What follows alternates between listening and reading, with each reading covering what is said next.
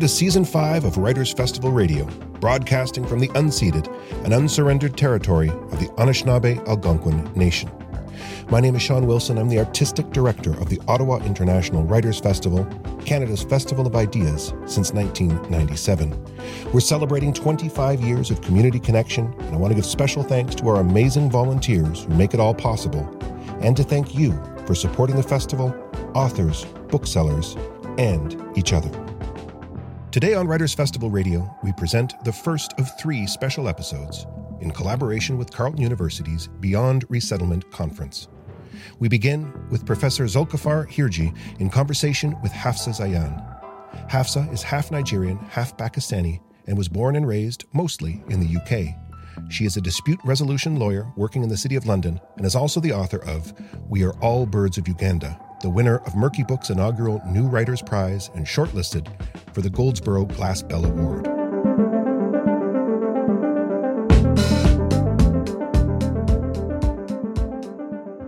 This past September 2022 marked the 50th anniversary of the more than 50,000 Ugandan Asians who were expelled from Uganda in 1972 by the military dictator Idi Amin.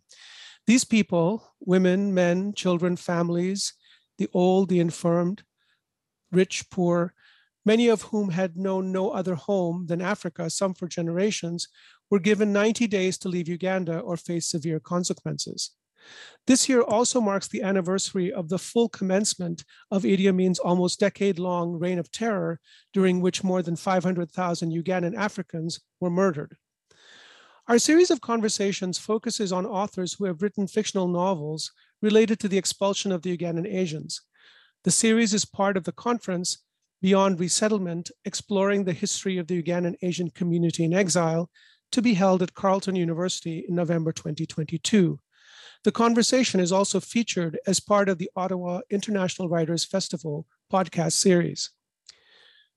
I'm Zulfikar Hirji, and joining me today is the writer Hafsa Zayan, a half Nigerian, half Pakistani who was born and raised mostly in the UK. She's a dispute resolution lawyer working in the City of London and is author of We Are All Birds of Uganda, the winner of Murky Books' inaugural New Writers' Prize and shortlisted for the Goldsboro Glass Bell Award 2022, focusing on the South Asian expulsion from Uganda in 1972. When she is not fighting fires in court, Hafsa spends her time reading, writing, and painting. She recently contributed an essay in a collection titled Of This, Our Country, alongside other Nigerian authors, including Chimamanda Ngozi Adichie, Inua Ellams, and Abi Dare.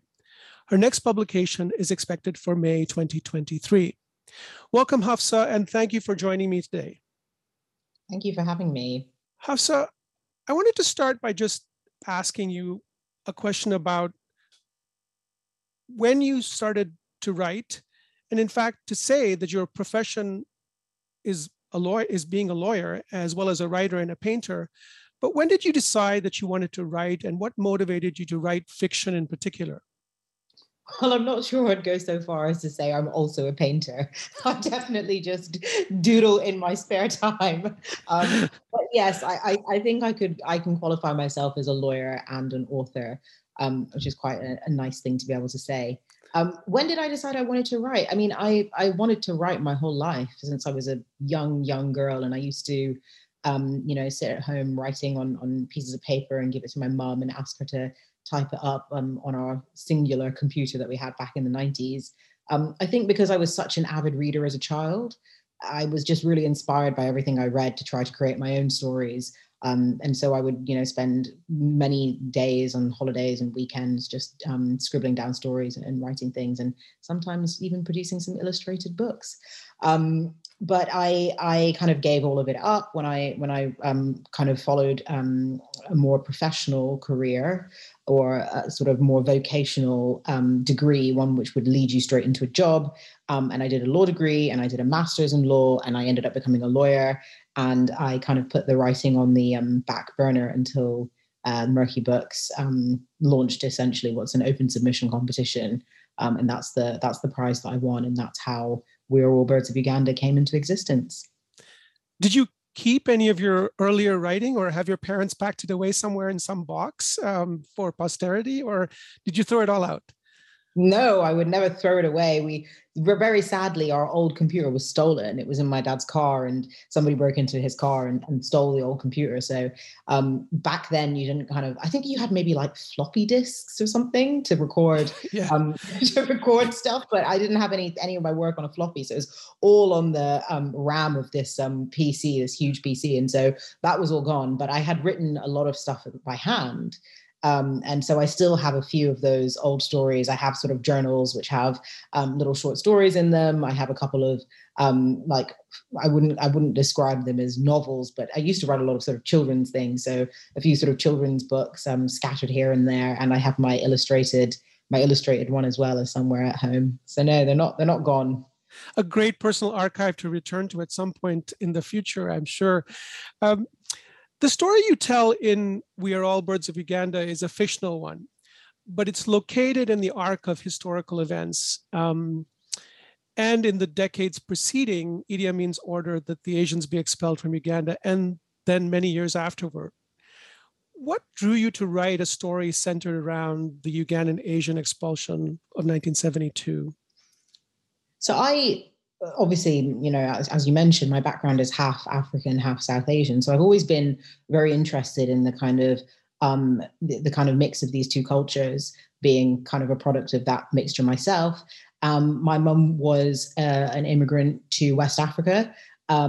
Together with her family, she was born and raised in Nigeria. She spent her whole childhood and her life there. She left straight for the UK when she was 25. So she'd never known anything other than Nigeria, along with a few of her siblings. And, of course, she ended up marrying a Nigerian man.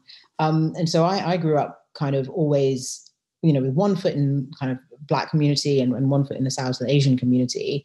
That, for me, had always been a very kind of almost tortured existence, where I was constantly questioning who I was and sort of wondering about my identity, especially also growing up in the West. So I had to contend with being sort of British as well.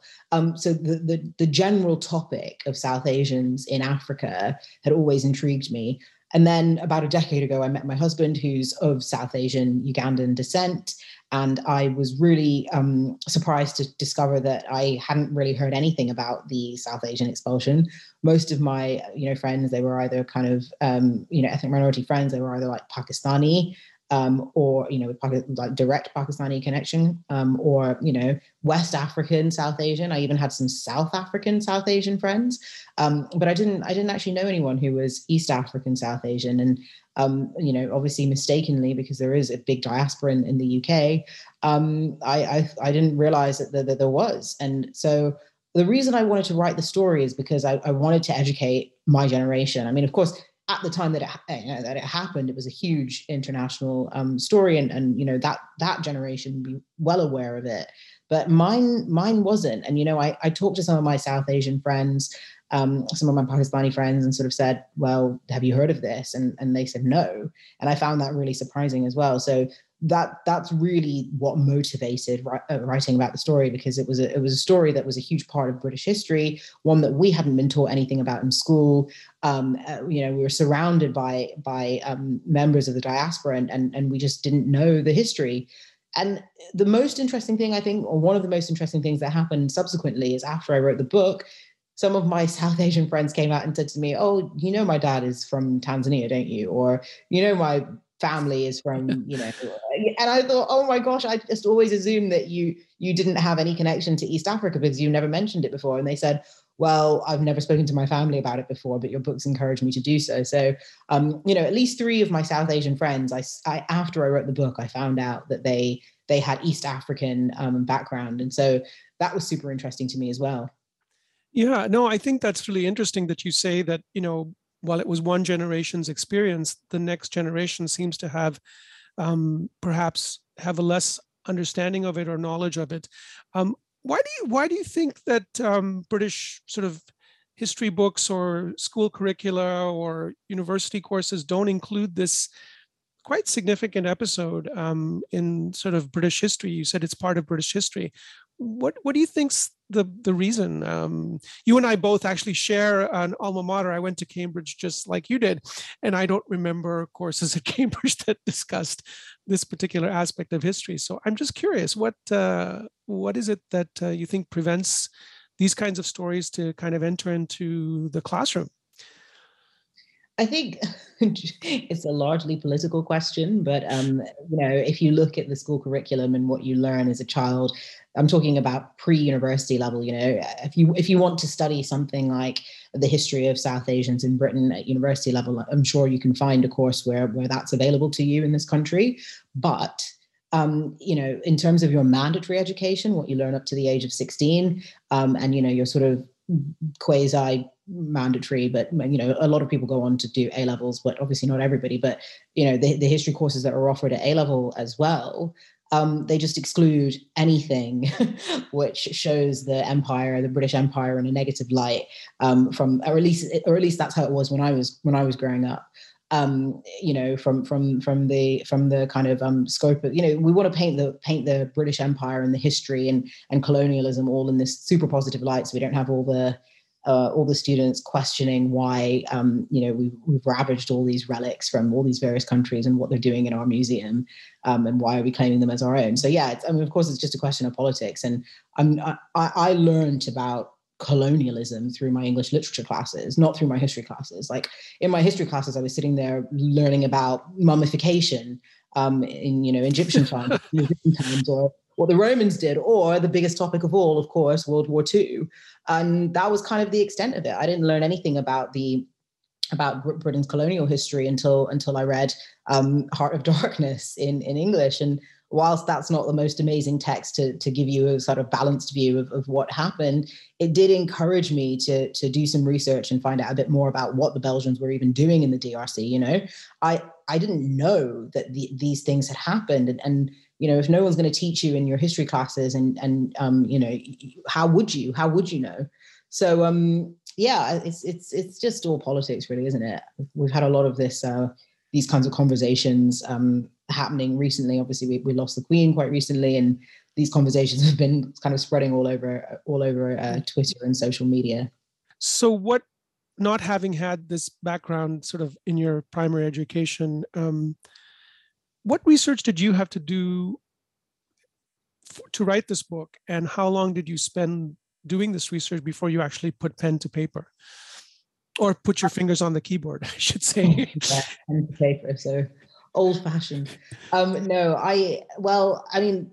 it was kind of twofold, the research, because, of course, the whole thing started with the stories of my in-laws and what had happened to them, because they were, you know, a direct primary source, you know, anecdotal evidence of this story, you know, a generation that's still surviving. And, you know, even since I've written this book, one member of my close in-law families has since passed away. So it's just another example of how important it is to get these stories from that generation before they're gone.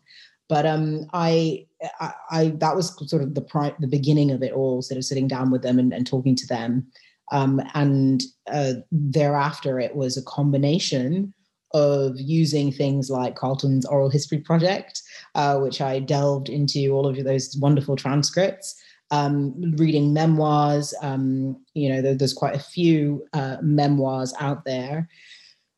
Reading other fiction on the topic, but there wasn't much at the time anyway that I was writing this. And then more general research in terms of looking at, you know, clips from the BBC, any articles that had been written. The second sort of half of it was more academic in a sense. I mean, I've spent some time in the British Library reading texts about refugee camps and you know, the South Asian expulsion in the context of refugees in Britain, and other various academic texts on like the legality of the expulsion, the kind of history of the legal position in Uganda at the time, because obviously, like you mentioned earlier, there had been a long build up to the expulsion order, essentially precipitated after the independence in the 60s. And so you had this almost like decade of kind of rules and regulations that were slowly being implemented in Uganda, and of course across the rest of East Africa as well, which is why you had so many South Asians from Kenya and Tanzania actually leaving before Idi Amin's decree in Uganda.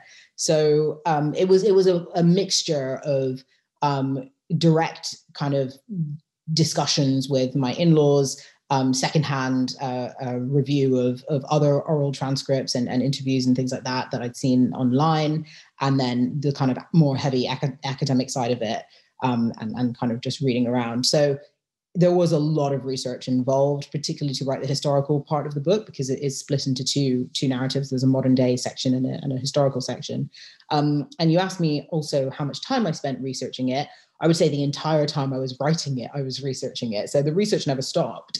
And that was kind of the great thing about writing a book like this, because obviously it's a creative writing, it's fiction, and sometimes you get writer's block and you just can't write. And one of the great things about having all of this research to do is that I never wasted any time, because when I was having writer's block, I just read instead and was still contributing to the book being furthered. So the whole process was very iterative, dipping in and out of research and writing as well.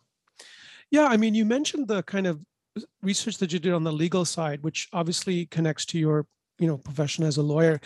And I remember doing research on legal things that were happening in East Africa. And it always surprised me that, in effect, many of the laws laid out in the colonial era were not repealed until the 1970s in many East African countries. Things that, would surprise us and shock us to think that, certain laws of, contract and issues around, personal family relations, these were not changed until the 1970s. And so they really stuck around with many countries for decades. And even when they were modified or changed, they were only marginally changed. So I think that colonialism had this kind of, we oftentimes think of colonialism as a kind of, taking territory. And in fact, what was shocking to me is it penetrated every single arena of life. And I think that in a sense is a kind of a huge lesson for me, is that, even legal systems were not completely altered after independence for many of these countries. They sat with these laws for a very, very long period of time. And I wanted to ask you about that, because I think your book does kind of traverse the kind of colonial and then post-colonial moment, and different understandings of these issues of colonialism, of blackness, of race, of religion, of states of wealth, poverty, privilege. Did you really kind of figure out how to address the kind of colonial and the post-colonial moment in your book and your thinking about this? Talk to me a little bit about your experience with this kind of, intergenerational difference of understanding of colonial experience. Yeah, I mean, it's interesting what you say as well. I mean, let's just start with the fact that Uganda itself wasn't even a colony. It was only a protectorate. And the concept and the term that we use of, colonial Uganda or the British colonization or the Western colonization of the rest of the world, it didn't even, it extended beyond countries. Like you said, it wasn't just territorial, like establishing control over this territory and laying down sort of the law of the land. They were doing it in respect of what they called protectorates, which were not colonies. And the idea behind a protectorate was that the country and the local population still were able to retain a degree of control, but in practice and in effect, it was not really very different.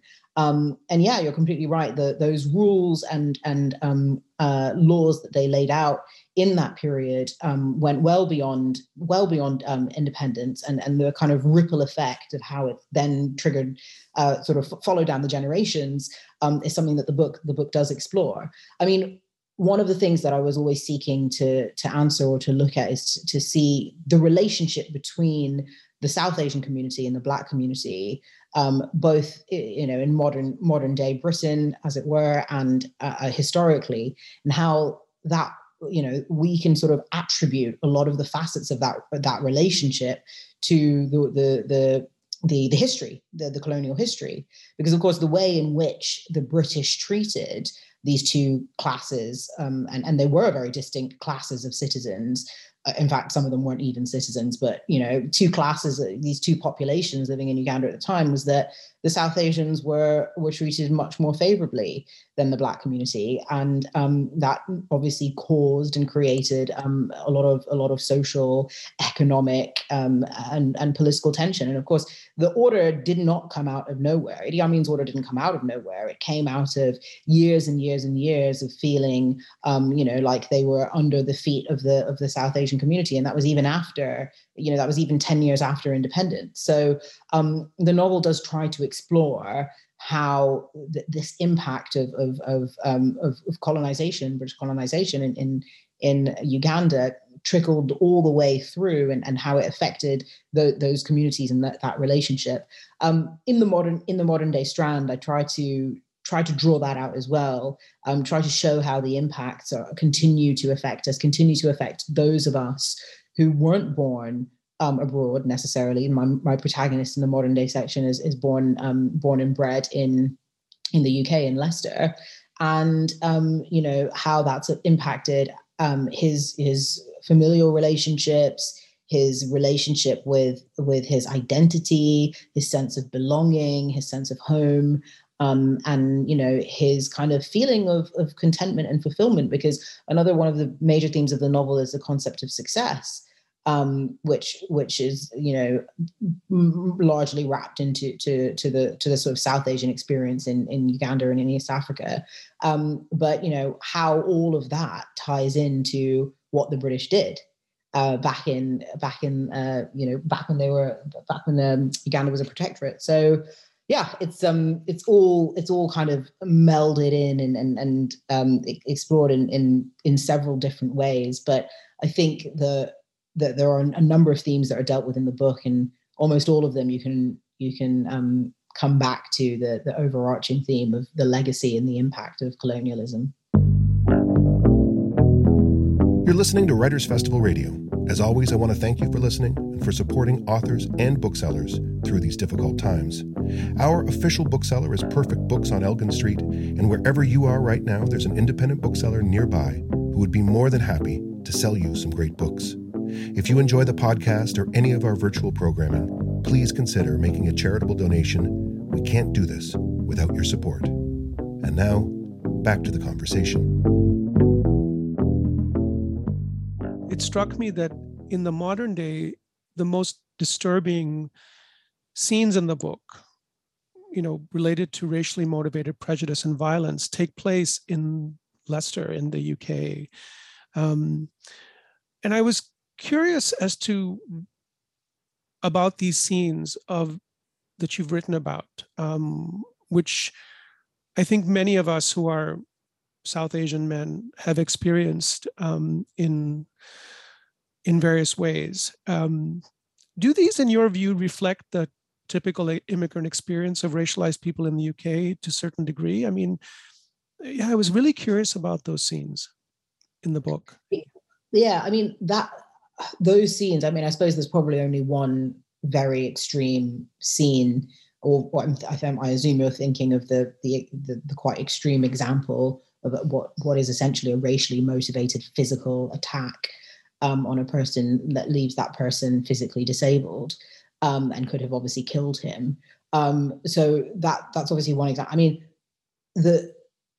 obviously these things happen, and one of the things that the book also tries to draw attention to is the fact that these things are still happening, and it's a mistake to think that they're not. They're not the experience of every single individual who's, you know, from an ethnic minority community, of course, and that's again reflected in the novel. I think the kind of more typical racial microaggressions and sort of subtle prejudice that we have to deal with are kind of more the ones that you see with the main protagonist, in his job, in his kind of friendships, in his kind of life and career. Those are the ones that you see. But I also wanted to kind of highlight that, you know, the really bad stuff still does happen. And I think it's a bit of a shock and a surprise to the protagonist when it happens, because he kind of thinks that it doesn't anymore either. And he's from that community himself. and he's not conscious that these kinds of things are still going on.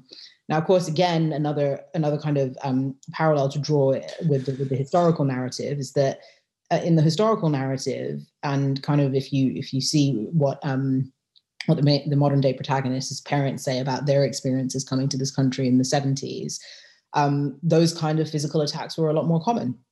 And you know, they were prevalent and they were pervasive, and it was difficult for a brown person to walk down certain streets. You just wouldn't do it. You know, we all know the story. There's tons of stories, tons and tons of stories of completely random racially motivated attacks.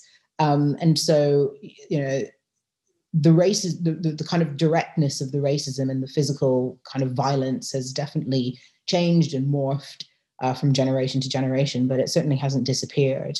And, you know, its form has changed, but perhaps its impact, at least, you know, on your mental health, certainly hasn't changed too much. So that was just another thing.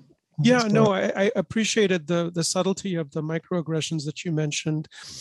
And also what you've just talked about in terms of the recollections that the book provides of certain experiences of the past that maybe, you know, Samir, the main protagonist, isn't necessarily aware of fully or has not experienced until those moments in the book when, you know, someone close to him experiences these things and he's kind of reconciled to the fact that he's also experiencing them, you know, in his workplace and in a different way.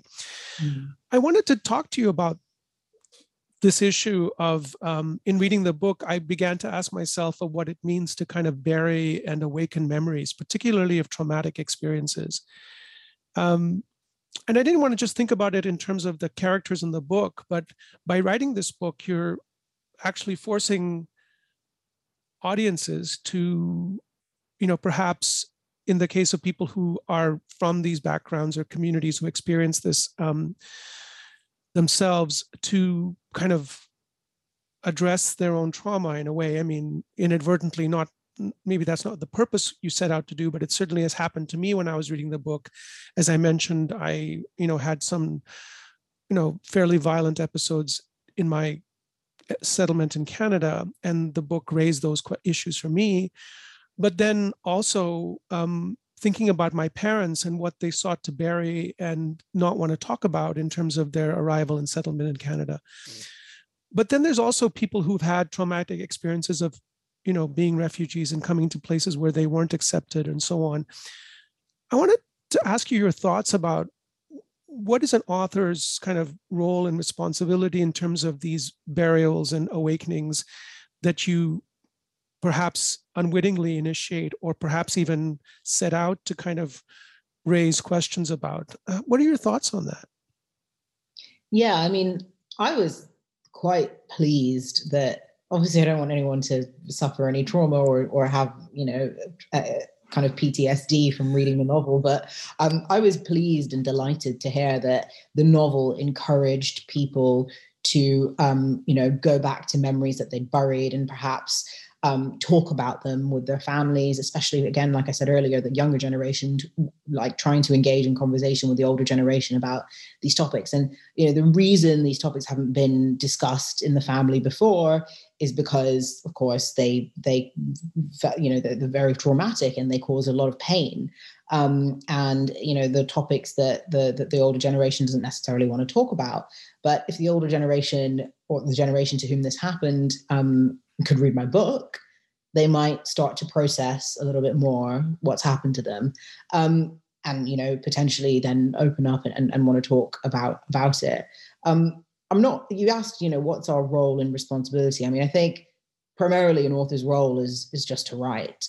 Write what it is that you want to say and what you're trying to get out there into the world. And for me, the reason I wrote this book, like I mentioned at the beginning, was to try to educate. So whilst it was for this community in a way, of course, it was also for the communities that don't know about this story, and to show them and to teach them that this happened and this is here and these people are living amongst us and they do have all of this buried trauma.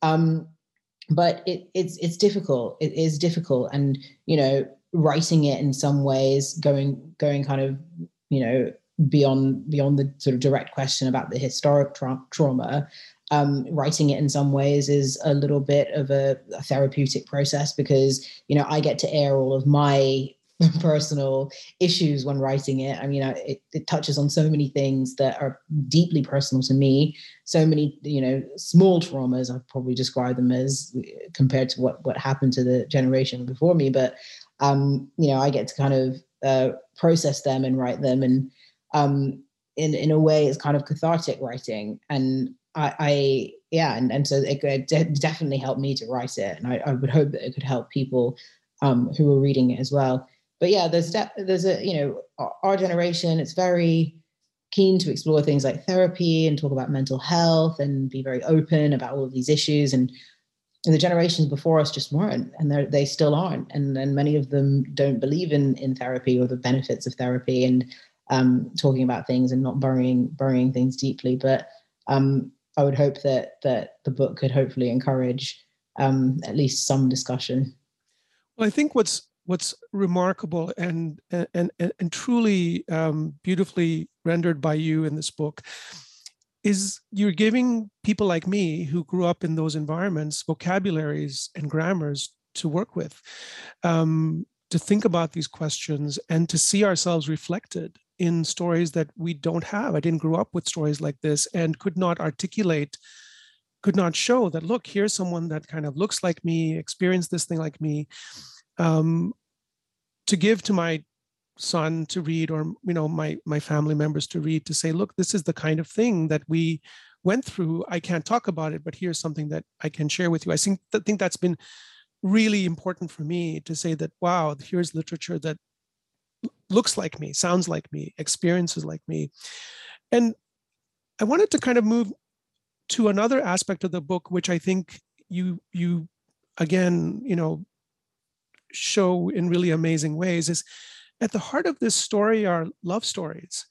And, you know, love is in the midst of all this kind of trauma, there are some amazing stories of love. And I wanted you to talk to me in particular about Mariam, you know, sort of the main character, one of the main characters in the book. And she struck me as this extremely, you know, vibrant woman who, you know, who has wisdom, you know, beyond her years. Tell me about her. How did you did you have someone in mind when you were writing about this, or did you just kind of, as a composite? I'm very curious about her. I mean, the novel focuses largely on these two male characters, on Hassan and Samir, and Mariam appears in the modern day narrative, so, you know, she's sort of pitted against Samir. I was very interested to have a mixed relationship, obviously, for personal reasons. It had to be done. I actually don't really know very many mixed South Asian Black couples, you know, families, children. I just don't know them. And that's not to say they don't exist, but they are certainly very, very small in number. I know from the community that my mum came from, which was quite large, Pakistani community, expats living in Nigeria. I think there were 3 people who married outside of the Pakistani community and married Black Africans. And, you know, I personally know 0 South Asian, Ugandan mixed relationships. So for me, it was very important that featured in the story, and that it featured in a positive light. So one thing I've often been asked is, why on earth is Mariam even interested in Samir? Because she's got so much going for her and Samir has nothing, which I think is quite a good question. And while writing her, I did wonder at several points whether this was even realistic, because the guy was just such a dweeb compared to her. But anyway, nevertheless, she does fall for him. Sorry if that's a spoiler, but yeah, she, you know, that does happen. I mean, she, in some ways, and I don't want to reduce her to this, but obviously the focus of the story is on these male stories. Like she is a device. She is the peace and the love that is attempted to be brought to a family who's been, you know, because obviously she comes from the family that kind of creates the division in the Hassan story, and there's kind of a parallelism there between, you know, the potential of the La Amira love story and then the real Samir Miriam love story. And she's kind of like supposed to be sort of, you know, we're trying to reconcile the pain and the trauma that's been caused by creating this healing, by merging the two cultures type thing. So, you know, it's kind of, you know, a device in that sense. But obviously, you know, as you'll see from the ending of the book, things don't work out exactly as planned anyway. But yeah, she was a character that I felt obliged to include, and in terms of, you know, who she is and what she stands for and what she represents. Not just sort of symbolically from the perspective of making sure that those themes of the novel sort of came together, but also just on a personal level, because yeah, she's a pretty good character. So yeah, I don't know. I hope that answers your question. Yeah, no, I just yeah, you kind of made me fall in love with her too, because of who she is and what she represents, which is kind of great because. You know, while I was also thinking that what's it like as, you know, a woman to embody and speak through the male characters as a writer? How did you do that? Because it's very convincing. I mean, not that it shouldn't be. Writers should write any character that they want. I know that. But I was just curious that you have these amazing voices that you speak through. And did you find it challenging, or was it fairly seamless for you as a process? Interestingly, I feel like it would be harder to write a female character. I don't know if it's because our entire lives we're always told the way that men think, and where, you know, the sort of, you know, patriarchy tells us everything that we need to know about how a man works. And so that's what we're fed from the moment that we're born.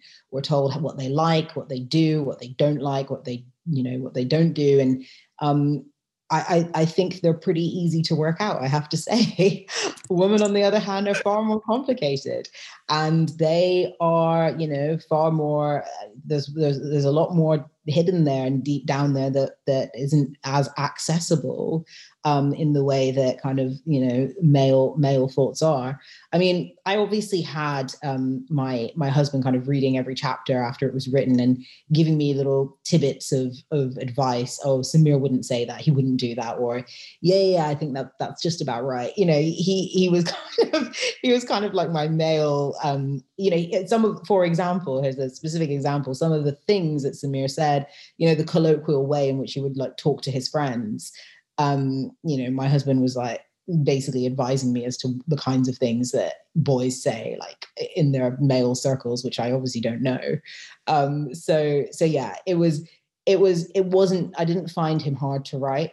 I didn't find Hassan that hard to write either. And again, I think it also goes back to the fact that both Samir and Hassan, I know people like them. I know individuals who are very, very like them, and you know that's been my experience of men in the South Asian communities, men who I've come across. I was writing kind of their, you know, it from their perspective, so it didn't feel hard. But as to why I chose to write it from the male perspective, I think for me personally, the story that I wanted to write. You know, focused a lot on the kind of success story I mentioned earlier of the South Asians in Uganda and I guess East Africa in general, but obviously in this story, Uganda, it was a very male-dominated kind of line. And so, you know, if it had been a book about a woman's experience of this, that theme of success and the rat race and the fulfillment and kind of all of the things that kind of happened to Samir to take him on this journey, it would have been a very different story. It would have been about different themes and about different topics. And because success was such a central theme of the novel to me, I needed the characters to be male. Yeah, I know. And sad but true. Well, I mean, as I said, for me, you know, it was fairly seamless, and I guess I have you to thank and your husband to thank for that too, a little bit. What was the hardest scene that you've had to write?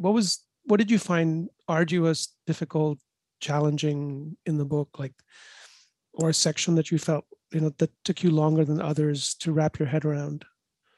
Yeah, so it's interesting you asked me about Miriam, and I was saying to you that I find men easier to write than women. I think for me the hardest part was writing about the local Ugandan family in modern day Uganda, because that is the kind of experience that I myself personally am the most removed from. It was very easy for me to write Samir's story. Samir's a lawyer. I'm a lawyer. He comes from a South Asian community. I have been, predominantly raised in South Asian communities. Everything that happens in Samir's house, I've seen, I've heard, I've experienced, I've been a part of. It's all very, very personal and easy to relate to and easy to write.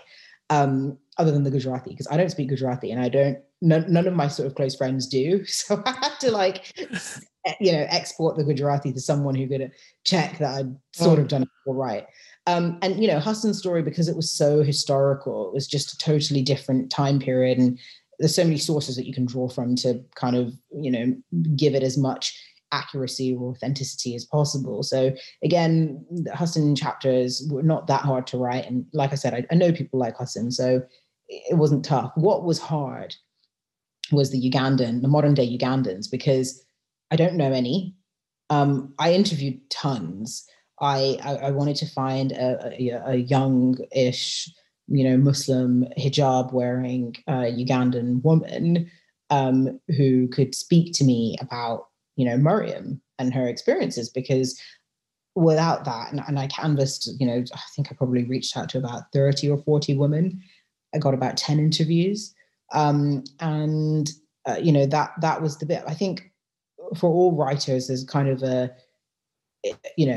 lot of what you write is based on what you know. Obviously it's fiction, so you're making up the story, but it doesn't mean that you're making up the experiences or the context in which the experiences happen.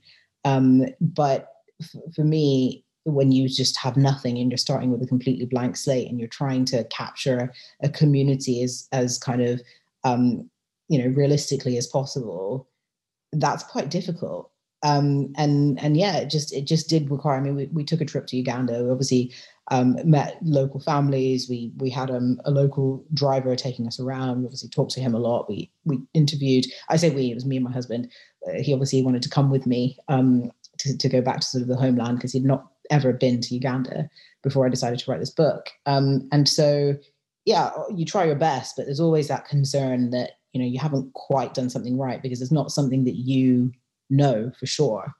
And that's always the danger with writing about communities and things that you're not from. And that's another whole topic of conversation altogether. Yeah, I was going to ask you about that. You said it was presumably your first time in Uganda and your first time for your husband to return. Yeah. What struck you about that trip? What do you recall most from that experience of being there? And, what stood out for you? What did you bring away with you? And what do you still recall today about that experience? Well, for starters, it's probably one of my favorite countries in the whole world. I can see why it was so popular. It's just so beautiful. You just land and it's there's like birds everywhere. It's all written in the book, because I'd written the Ugandans, that sort of, obviously the second half of it is largely set in modern day Uganda, and I'd written that half in sort of outline form before I took the trip. And then I took the trip and I rewrote the whole thing, because I had no idea. I'd kind of based it on my general knowledge of West Africa, and it turns out, guess what, West Africa is pretty different. So that was quite naive on my part, but of course I'd read about Uganda and tried to reflect that in what I'd written, but it turns out you really need to go there to experience it. And I think one of the things that's been said about it is that it's a bit of a love letter to the country itself, because I fell in love with it. It's just so beautiful. The people are just so friendly as well, and so warm and welcoming, and we were received so nicely there, and kind of everything that we experienced there was like, it was just such a wonderful trip. The landscape, the climate, and the kind of your surroundings, they just really, really stood out in my memory as it being one of the most beautiful countries I'd ever visited. I hope it's reflected in the novel. I've been told it is reflected in the novel, but you asked me what stood out for you. Everything that I've put in the novel about the country itself is what stood out for me. Which is basically, So your books received this prestigious Murky Books New Writers Prize, a remarkable achievement. Congratulations. What has surprised you most about the reception of your book? You've mentioned a few things along the way in our conversation, but for you, what's kind of taken you aback in terms of how people have received it? Yeah, I mean, look, I've really been touched by people reaching out to me, and a lot of people have reached out to me. I mean, there's sort of various camps into which they fall, but many of them are, thank you for writing about my community. Thank you for writing something that resonates with me so much. Thank you for writing, you know, my story. And that's obviously been wonderful. But then there's been the kind of older generation who've written to me, who are ex-Ugandan, actually like white people who lived in Uganda in colonial, in the 60s, or like just shortly before independence, and some of them, you know, a good decade or two before independence, and now in this country and quite old. I've had a few people like that write to me to just say, oh, it evoked so many memories for me. And, you know, I loved reading all of the historical sections. So that's obviously been really nice. And then, of course, you know, the general reception, and people sort of saying, you know, being educated generally on the topic and saying, oh, I didn't know this story, and now I do, and thank you so much for writing it. So I've had all those sort of three camps of feedback. But I think one of the things that I loved the most happened to me quite recently. The book's obviously written and published in the UK, and it's a UK focused story, in the sense that obviously the protagonist in the modern day strand is largely like kind of the story of his experiences, you know, surviving Britain, or growing, you know, character development in his journey in Britain.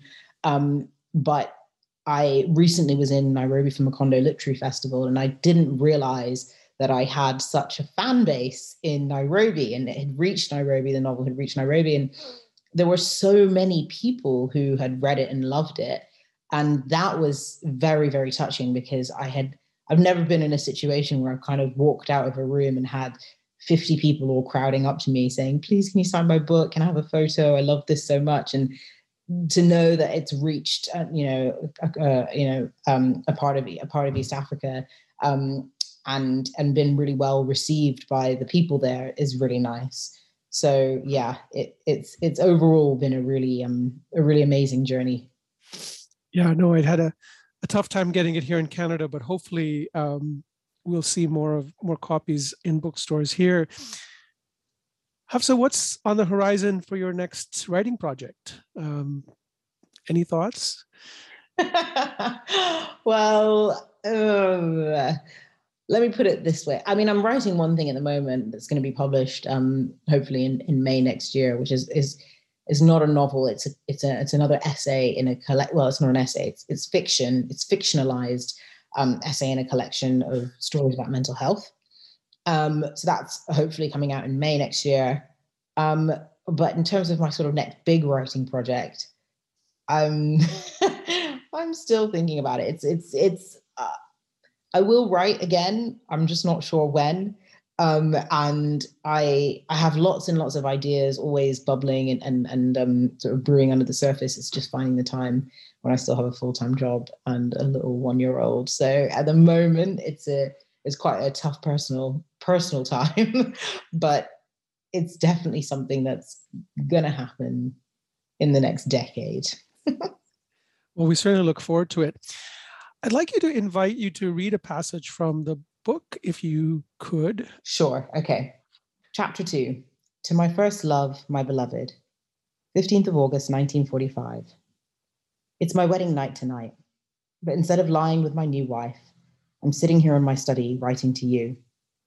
I could not bring myself to touch her. I could barely look at her. And now she lies in our marital bed alone, whilst I sit here with a pen and paper. I know this is foolish. I know this letter will never reach you, but I didn't know what else to do. I had to talk to you.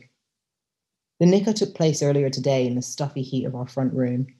A power cut meant the fans were not working. All the windows were open, but no breeze could allay the stickiness that clung to us all. It was a small and rushed affair. Just Papa, Samir, and Abdullah were present to witness Muazzam Kaka confirming that Shabnam, my new wife, agreed. The Imam hurriedly recited the Fatiha, and Shabnam appeared like a ghost through the side door, draped in a red gauze dupatta. A small, sickly-looking child in a green shalwar kameez holding a plateful of laddus followed her. Shabnam sat down beside me, accompanied by the thick scent of jasmine, and I could feel the weight of her body depress my side of the sofa.